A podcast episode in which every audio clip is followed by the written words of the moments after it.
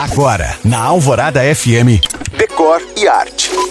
Oferecimento Santa Cruz Acabamentos. Tá construindo? Tá reformando? Aqui tá fácil. Hoje eu te conto a história do pé palito, um tipo de pé de móvel que marcou época e virou estilo. O pé palito é aquele pezinho fino, elegante, que tem formato cônico, é reto e esparramado para fora do móvel.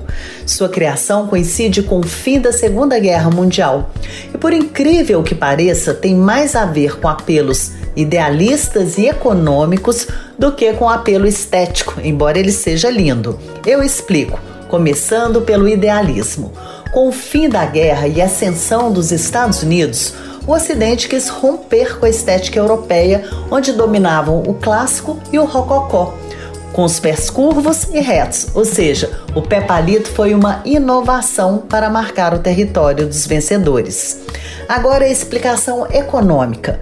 Com os pés inclinados, meio abertos, o peso do móvel é distribuído e parte desse peso recai sobre o piso com isso, sua produção exige menos material, tornando, na época do pós-guerra, que não tinha dinheiro, o móvel mais barato. No Brasil, o pé palito desembarcou por volta dos anos 60, através de grandes nomes dos designers como o Sérgio Rodrigues, Joaquim Terreiro e Jorge Zalzupin. E hoje, com sua beleza visual, eles estão de volta como sinônimo de decor descolado, sendo garimpados em antiquários ou adquiridos em releituras contemporâneas. Lembrando que você pode ouvir o Decore Arte no site da rádio e ver mais sobre o que eu falo no Instagram You Can Find.